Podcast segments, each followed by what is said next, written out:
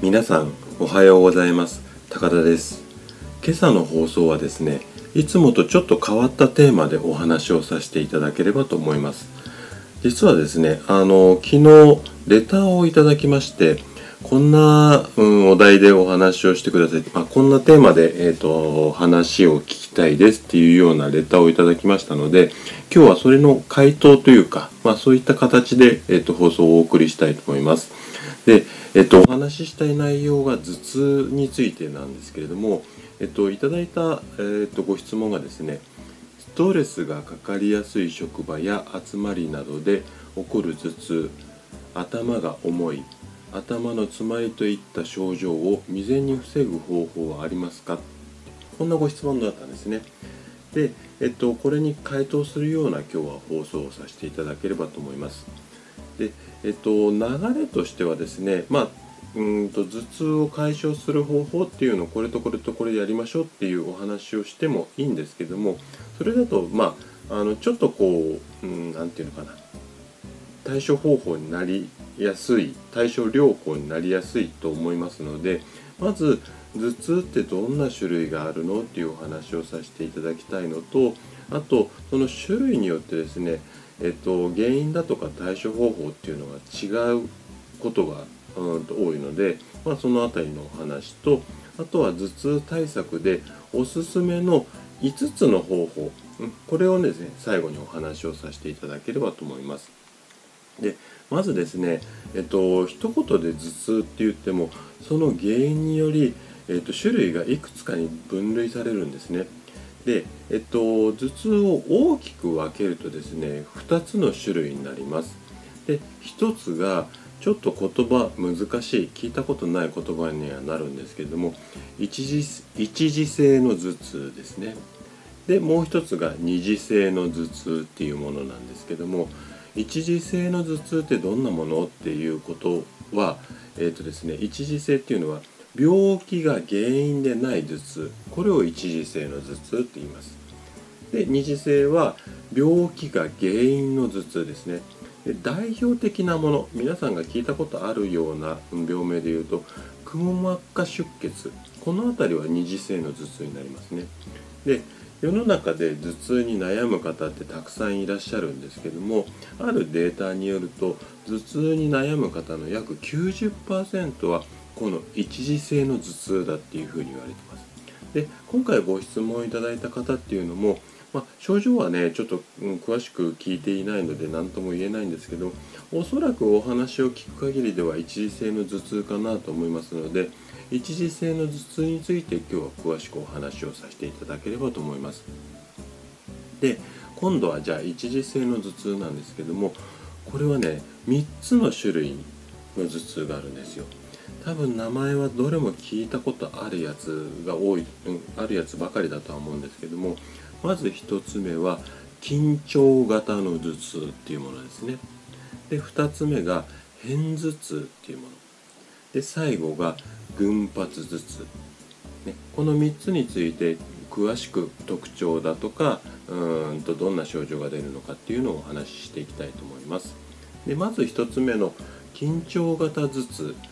これはですねその一時性の頭痛の患者さんのうちの7割から8割このぐらいの割合の方が苦しんでるっていうふうに言われています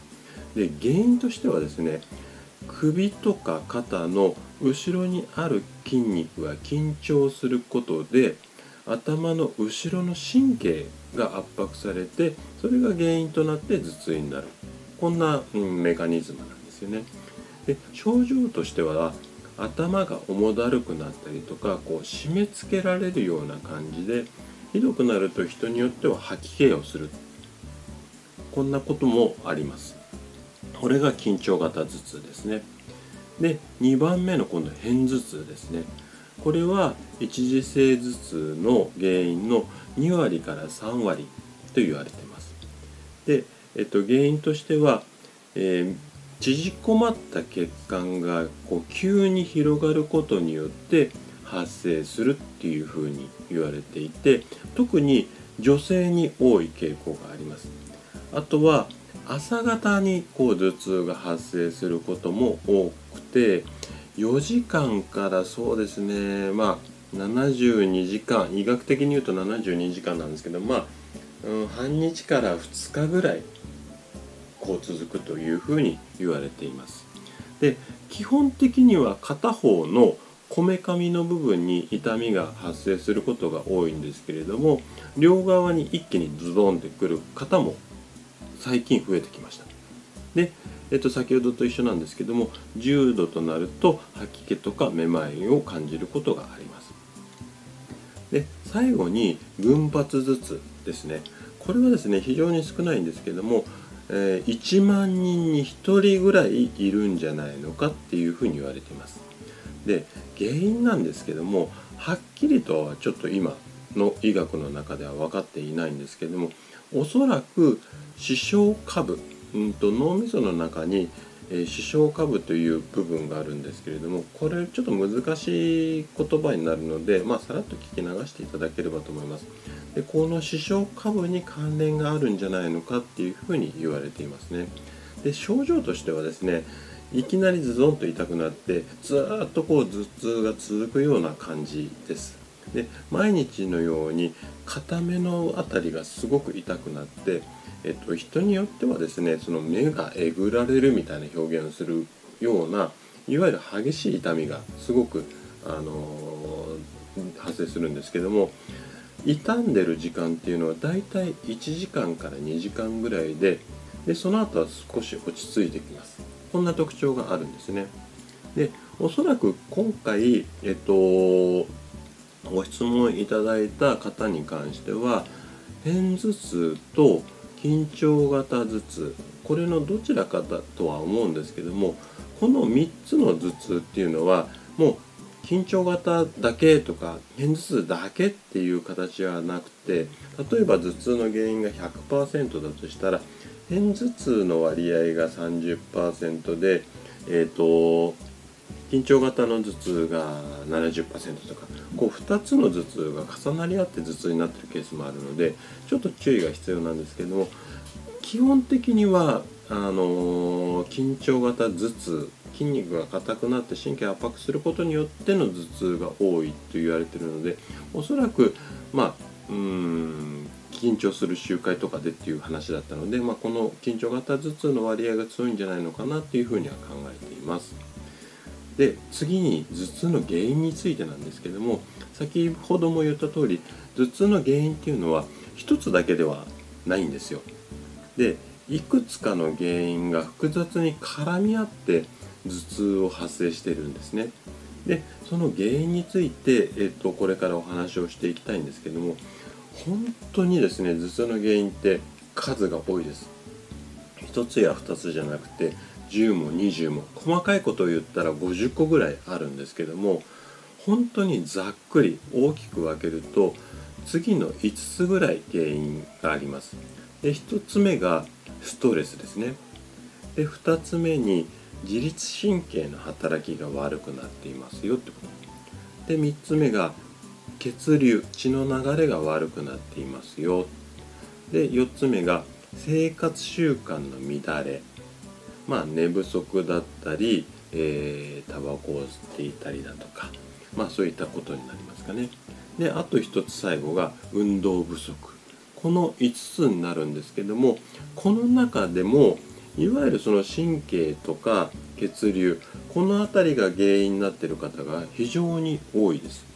でえっと非常に多いのでこの後、えその対処方法っていうのを5つほど紹介しようと思っているんですけども基本的にはこの神経だとか血の流れを良くするっていうことがあの頭痛を楽にするには一番手っ取り早いと思います。ただし片頭痛っていうのは先ほども、えっと、ちょっとああの原因のところでお話をしたんですけども血管が拡張して要は広がって起こる頭痛なので急に血の流れを良くしてしまうとかえって頭痛がひどくなることっていうのもあるんですよ。でよくあのうちなんかではあのうちの治療院なんかでは聞く話なんですけども頭痛が辛くてマッサージに行ったら余計ひどくなったっておっしゃる患者さん多いんですね。でこれはですねいわゆるそのマッサージをすることによって急激に血の流れ、うんと血管が広がって血の流れが良くなったことによって片頭痛がかえってひどくなった、まあ、こんなことが原因になるんですね。なので繰り返しになるんですけども頭痛の原因は一つじゃないのであれこれ対策をすることをお勧めします。でちょっと今日の放送長くなっちゃったんですけども最後に頭痛対策のおすすめの5つの方法についてお話をしていきます。でまず1つ目はですね体操やストレッチをやりましょうっていうことなんですけども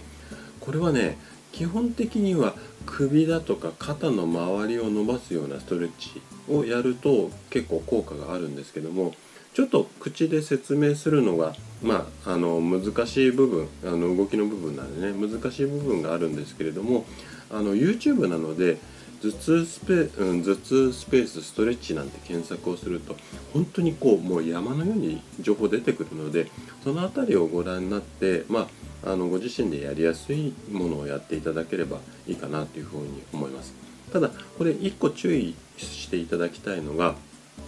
こうストレッチってここの筋肉をこうやって伸ばしますよっていうふうにやることが多いと思うんですけどもその伸ばす時に息をゆっくりこう吐きながら息を止めずにストレッチをやる。この辺りを注意していただければと思います。で2つ目のおすすめの方法なんですけどもこれは長時間の作業を、うん、避けるということですね。でどうしてもですねどんなにいい姿勢を、うん、習ったっていうか意識をしてもあの同じ姿勢で長時間作業をしていると血の流れっていうのはもう物理的に悪くなってしまいます。なのでできたらですね1時間に1回程度こう休憩を取りながら作業することをお勧めします。はい。で3番目なんですけどもこれは寝具の見直し。あの寝る時の、まあ、枕がいいと思うんですけども枕なんかを見直してあげると頭痛改善になるケースっていうのも非常に多いんですよね。で枕の選び方っていうのをお話ここでしようとするとまたこれもね語ると20分から30分ぐらいあるのでちょっと別の機会に、えー、とお話をさせていただきたいと思うんですがここではさらっと今現状頭痛で悩む頭痛とか肩こりで悩む方に関しては高い枕よりも低い枕の方が首や肩に負担がかからないっていうようなうんと認識っていうか業界の常識になっています。なので、えっと、もう基本的にはもうベッドに枕なしで寝ていただいてちょっとバスタオルなんかを2つ折りもしくは4つ折りこう高さを調整しながらご自身でいい高さを見つけていただきながらお休みになっていただくのがいいかなというふうに思います。じゃあ、えっと、あと残り2つですね、えっと、4番目がですね適度なストレス発散です。これはねもう先ほども原因のところでお話をしたんですけどもトレスがかかると体がこう緊張してしまってこうキュッて硬くなって血の流れが悪くなるんですよね。なのでできるだけこうストレスを溜め込まないようにしてください。でストレスの解消方法なんていうのはやはりこう人それぞれいろいろあるとは思うのでまあ好きなことをやってみたり音楽を聴いてみたりとかまあうんそうですね。まあお茶を飲んでみたりとかうん、何かご自身でリラックスできることをする,、するといいかなというふうに思います。で最後5つ目なんですけども首や肩周りを冷やさないっていうことですね。でやっぱり冷えると血の流れが悪くなってしまうので頭痛になりやすいです。で特に、まあ、もう最近は涼しくなってきたんですけども夏場なんか女性ですとこうノースリーブ肩が出た状態とか袖口がない状態あとは、まあ、男性でも襟ぐりがこう広く開いた状態でクーラーの風なんかが直接当たるとですね首や肩周りの、うん、血行が非常に悪くなりやすくて頭痛になりやすいのでこの辺りは注意をしていただければと思います。でここら辺がこの5つがですね、まあ、無料で簡単にできるおすすめの方法なんですけども反対にこうしてはいけないことで一つ重要なことをお伝えしたいんですけどもよくこう頭痛で悩む方って痛くなるとお薬を飲みますよ頭痛薬を飲みますよっていう方が多いんですね。でお薬自体は、うん、悪いものっていうか結構最近は頭痛薬も改良されてきてかなり症状がすごくこう飲むだけで楽になるって方多いんですけども飲み続けると効かなく効かなくなる傾向があるんですよ。でこれはちょっと難しい言葉で言うと体の中に耐性っていうものができて要は薬に慣れてしまうんですよね。でだんだんだんだん薬が効かなくなるので余計に強い薬強い薬とか量を増やしていって、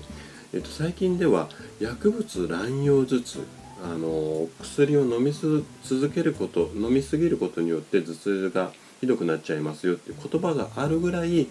こうお薬に依存する方が増えているのでここだけはねあと薬全く飲むなっていうわけではないんですけどもちょっと飲み方とか、うん、飲む量には注意をして、えー、使っていただければと思います。というわけで今日は頭痛の予防法5選避けるべきことこんなテーマでお話をさせていただきました